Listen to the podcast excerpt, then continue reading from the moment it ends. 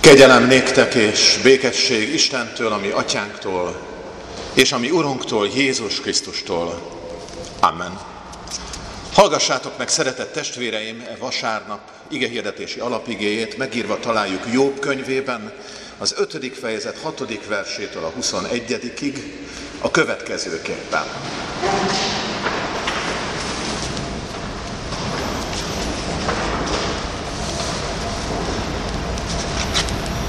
Nem a porból támad a hamisság, és nem a földből sarjad ki a vész, hanem az ember maga szüli a vészt, melynek szikrája magasba szállnak. De én az Istenhez fordulnék, Istenre bíznám az ügyemet, aki hatalmas dolgokat művel, kikutathatatlanul, csodás dolgokat megszámlálhatatlanul. Esőd ad a föld színére, vizet bocsát a mezőkre, magasra emeli az alantlevőket, a gyászolókat oltalmazza segítsége. A ravaszkodók terveit meghiúsítja, nem alkot kezük maradandót. Saját ravasságukkal fogja meg a bölcseket, és a cselszövők terve meghiúsul. Nappal is sötétben botorkálnak, tapogatóznak délben is, mint éjjel, megszabadítja szájuk fegyverétől az erős kezéből a szegényt.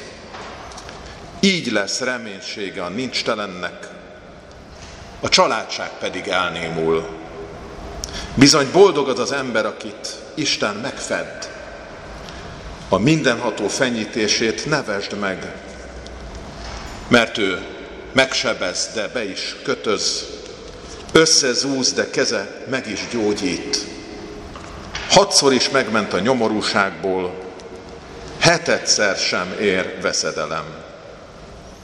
Éhínségben megment a haláltól, háborúban a fegyveres kéztől.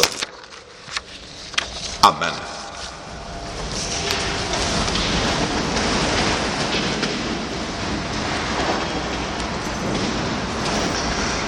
Ünneplő gyülekezet, szeretett testvéreim az Úr Jézus Krisztusban, a szenvedéseknek, a megpróbáltatásnak sokfajta módon van kitéve a mi életünk is. Ha csak végigvesszük azokat a kifejezéseket, amit itt hallunk Jobb könyvéből, szíven üthet egy-két szó. Jobb könyve mégsem csak a szenvedő ember mélységeit, a bajok listáját vonultatja fel, hanem a remény hangját és a szabadulás különleges kapaszkodóit is felfedi. Bajokon át szól a bizalom hangján, Jobb az Isten gyógyító, szabadító, valóságában reménykedő mondatai törnek utat felénk a kánikula üdítő megállójaként ezen a mai vasárnapon.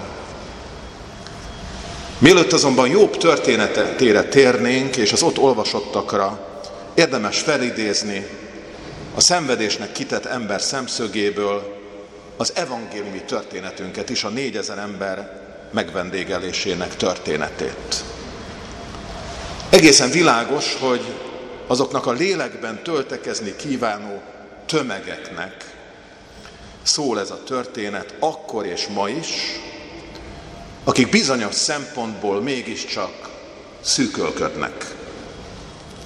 Javakban, élelemben, de lelkiekben is. Így avatódunk be a pillanatnyi szükség érzékelésébe Jézus látószögén keresztül, amikor megemlíti, hogy ők azok, akik ha elindulnának, az úton kidőlnének az éhségtől, a testétől, és ha idő előtt elmennének, akkor a lélek éhsége miatt is. Nézzük csak, hogy mit tesz Jézus, és mire biztatja övéit ebben az evangéliumi történetben. Márk evangéliumában található ez a történet, a négyezer ember megvendégelésénél ezt olvassuk, hogy Jézus áldást mondott, majd Jézus szavára azt néhány kis halat is eléjük tették a tömegnek a tanítványok, mindazt, amiük volt. Azok, akik ott voltak pedig nem csak, hogy jól laktak, hanem még a maradékokról is volt erejük gondoskodni. Hét kosárral szedtek a maradékokból. Jézus ezek után bocsátott el őket, nekem ebben az egész történetben, mint egy ilyen végszó, ahol aztán jobb történetére fogunk majd figyelni, ebben a két szóban sűrűsödik a lényeg, az evangélium, hogy ezek után. Jézus nem nézi jó szemmel a szükség, a szenvedés helyzeteit, a mi világunknak a szenvedéseit sem. És azt szeretné, hogyha mi is valahogy átélnénk azt, hogy ezek után vele találkozva az ő ajándékait közel engedve magunkhoz mehetnénk tovább, hogy ne kelljen kidőlni az úton. Jobb szenvedései az egyetemes, a totális, az ember kimondhatatlan mélységeit megjelenítő szenvedéseiről szólnak. Elveszti ez a derék ember tekintélyes vagyonát, sorra a gyermekeit, az egészségét, és a recseg ropog a feleségével is a kapcsolata. Fekélyes sepphelyek miatt megroppan az egészsége is. Egészen oda van, amit pontosan érzékeltet a harmadik fejezet 11. versében kimondott vallomása. Miért nem haltam meg, mikor megszülettem? És aztán jönnek sorban a barátok. Tulajdonképpen az egész könyv felépítésében a közvélekedések egymás utánja hangzik jobb felé. Közkeletű tippek, amik nem adnak enyhet számára. Sőt, a megelőző fejezetben, a mai textus megelőző fejezetében a tipikus áldozathibáztatás gondolatmenetével kínálja meg Elifáz barátját Jóbot. Így fogalmaz, így okoskodik. Pusztult-e el valaki ártatlanul?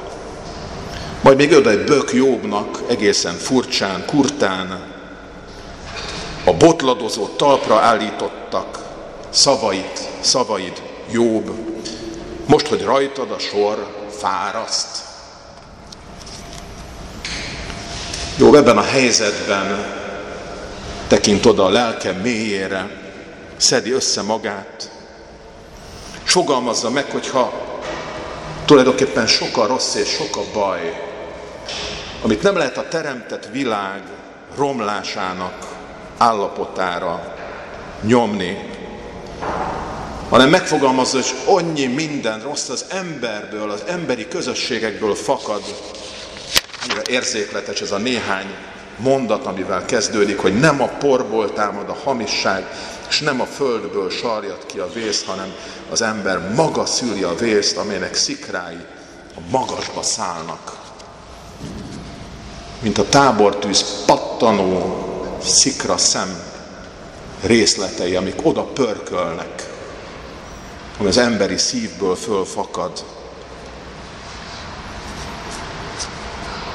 Bár Jobb elismeri, hogy az ember is oka sok mindennek, mégsem az önvádoló kegyesség tipikus mondatait halljuk itt.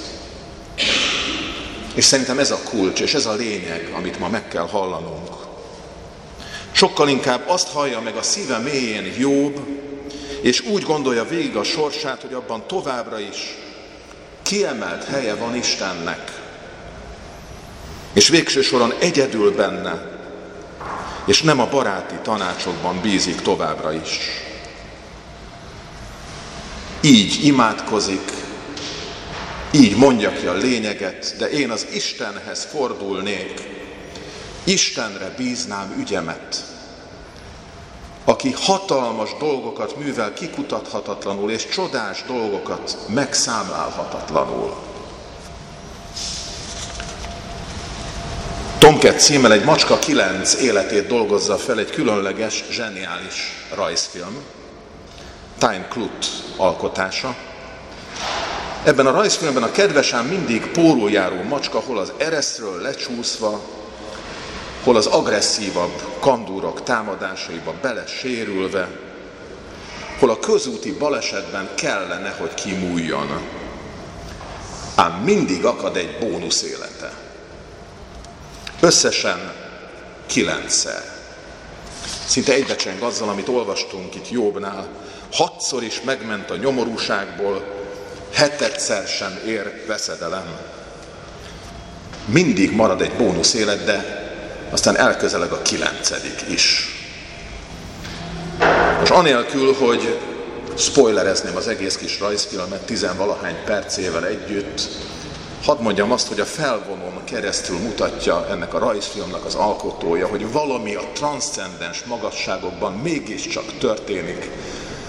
A legszerencsétlenebb macska is, aki nem mindig talpara esik, valahogy kap egy esélyt, kap egy jót, kap egy pluszt. Talán így vagyunk mi is sokszor a veszteségek mélységeiben. És talán föl, föl tudja sorolni kiki élete során, évtizedei során hányszor volt olyan helyzetben, ahol teljesen kilátástalan volt, hogy onnan lesz talpra állás.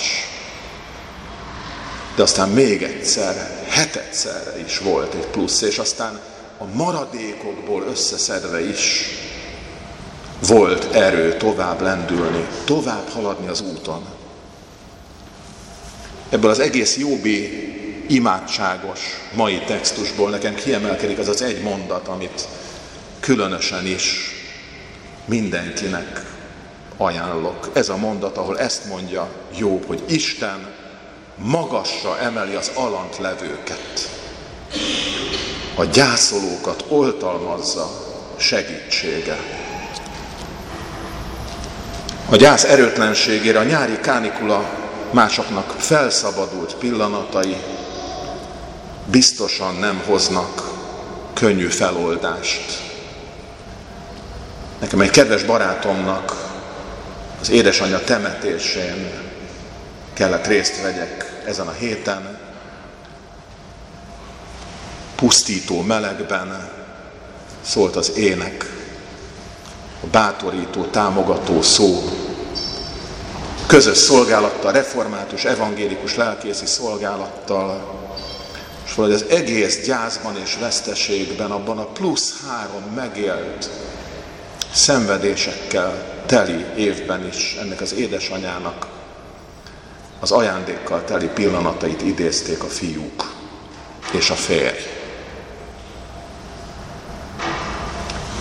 Jézusban a szűkölködők tapasztalata is mindig az, hogy kapunk erőt, emelést. Magasra emeli az alant levőket, és a gyászolókat oltalmazza segítsége. Valójában az a kérdés, hogy személy szerint hogyan találunk oldást arra, amikor a veszteségek vagy a gyász megkörnyékezi a szívünket. Ha oda az erőnk, mai igénk azzal biztat, hogy Isten aktívan fordul az erőtlenek és a gyászsal küzdködők felé, és minden ellenkező híreszteléssel szemben nem az erősek diadal menetéhez csatlakozik. Neki az alant levőkhöz van elsőként szava a kicsinyek, az erőtlenek, a magukról gondoskodni nem tudók felé fordul szeretetével. Ma egészen különleges jelet és lehetőséget kapunk arra, hogy rácsodálkozzunk, amikor Emma Júlia, mint a legkisebb testvérünk kerül ide elénk, Isten szerető ölelésébe, aki közös, közösségbe ölelő ajándékával ajándékoz meg az élő Isten, ahol meghalható leglényegesebb, az ő csendjéből, áldásából, a korgó, gyomrú nemzedékek, üres lelkű tömegek is jól lakva indulhatnak el. Az ő csendjéből, suttogásából formálódnak új vigasztaló dallamok a lelkünkben. Ott, a Kongó üresség volt korábban. Mert Isten aktív marad. Sokfajta ügye közben is úgy rendezi dolgait, hogy a sebzetteknek mindenképpen jusson az ő gyógyító öleléséből és érintéséből. Valójában az egész Krisztus történet ennek a szeretetteli alámerülésnek és felemelésnek a története. Jézus a szükség és szégyen szürke foltjait teljesen befedi, szépre mosott, takaros leplével, amely az ő halotti leple volt, vagy akár az oltárképet szemlélve az ő szépre mosott, takaros pójájával bekötözi sebeinket, hogy mindenképpen odaérjen, ahol már nem szólal meg a szokott csengőhang, az ismert kopogtatás az ajtófélfán, és hogy kiemeljen a mélységek fölé.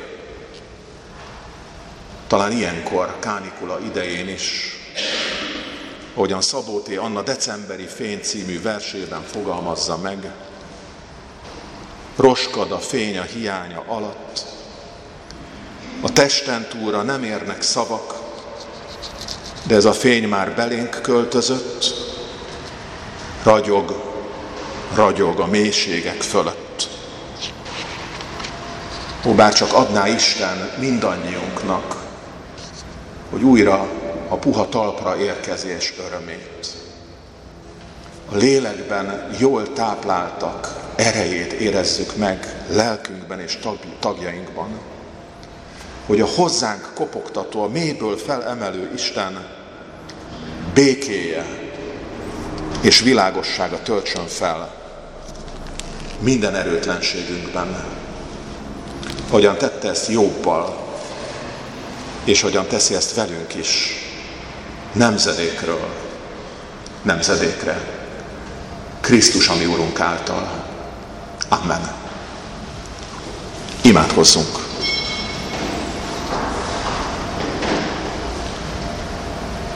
támaszt jelentő társak nélkül üres lenne az életem.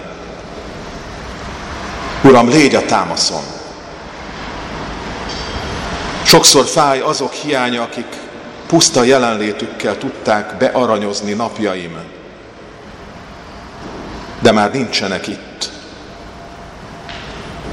Uram, te gyújtsd fényt a lelkemben, Erőtlenségemben sokszor magamra maradnék.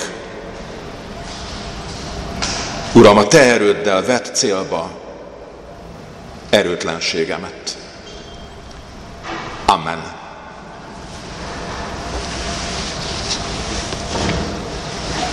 Isten égére feleletül 283-as számú énekünk harmadik verszakát énekeljük el.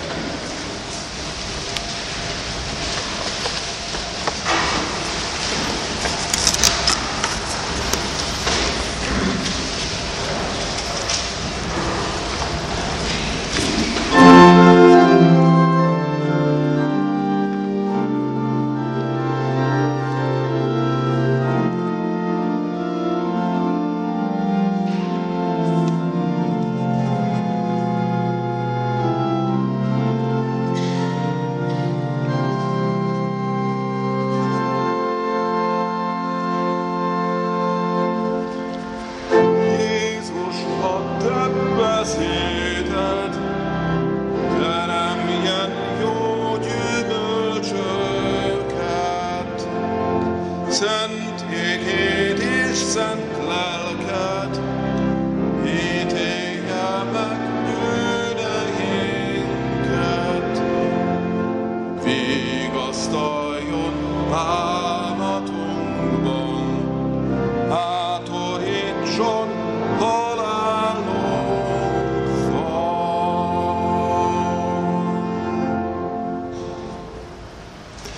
Hirdetem a gyülekezetnek, hogy Isten tiszteletünk keretében kiszolgáltatásra kerül mind a két szentség. Elsőként kérges Emma Júlia testvérünk számára a Szent Keresztség, és utána mindenki felé nyitott, felekezeti hovatartozásra való tekintet nélkül az úrvacsorai közösség, aki erre kész és lélekben szabad, az Krisztus hívásának engedve erősödhet meg a jegyek Krisztus szent teste és vére közösségében. Hirdetem azt, hogy a jövő vasárnapon is lesz úrvacsorai istentiszteletünk keresztelővel, Magyarkuti Gyuláné Tóth Katalin lelkész testvérünk szolgálatával. Várunk mindenkit szeretettel erre az alkalomra is, és hadd hirdessem azt, hogy az angol nyelvű istentiszteletek szinten tartó alkalmai a nyár során úgy alakulnak, hogy a hónap harmadik vasárnapján, augusztusban este 6 órától tart Anne Moravski ilyen istentiszteletet, illetve hát e, ilyen esemény lesz, amelyre szeretettel hívunk mindenkit augusztus harmadik vasárnapján. És már előre hirdetem azt a jeles eseményt, amely augusztus 27-én lesz, ahol a szomszédos reformáció park, amely éppen idén 15 esztendős, hívogatja a vakáció végén talán szomorkódókat egy vidám délutára, családi együttlétre, melyet gyülekezetünk szervez, Erzsébet várossal, az önkormányzattal közösen. Bábjáték, együttlét, különleges alkalmak várnak ránk ezen a napon, tehát augusztus 27-én a nyár utolsó vasárnapjának délutánján a reformáció parkban. Hirdetem továbbá azt, hogy az elmúlt vasárnap offertóriuma 15.500 forint volt, adakozásra, felajánlások tételére biztatunk mindenkit, a szószéki szolgálatot követően presbitereink gyűjtik össze a felajánlásokat. A kiáratnál kapható az Evangélikus Élet magazin legújabb száma, ajánlom mindenki szíves figyelmébe. Ebben a mostani számban olvashatunk a közelmúlt lelkész szentelési eseményeiről, örömteli minden olyan alkalom, ahol Isten hívásának engedve a lelkészi szolgálatra, igehirdetői, gyülekezet vezetői szolgálatra indulnak el fiatal testvéreink, őértük is imádkozzunk, hogy szolgálatuk, hűségük kitartó legyen egész hivatásuk gyakorlása közben. Végezetül Isten békessége, mely minden értelmet meghalad, őrizze meg szíveinket, gondolatainkat Krisztus Jézusban. Az ő békessége, mely minden értelmet meghalad, legyen velünk most és ezután. Amen.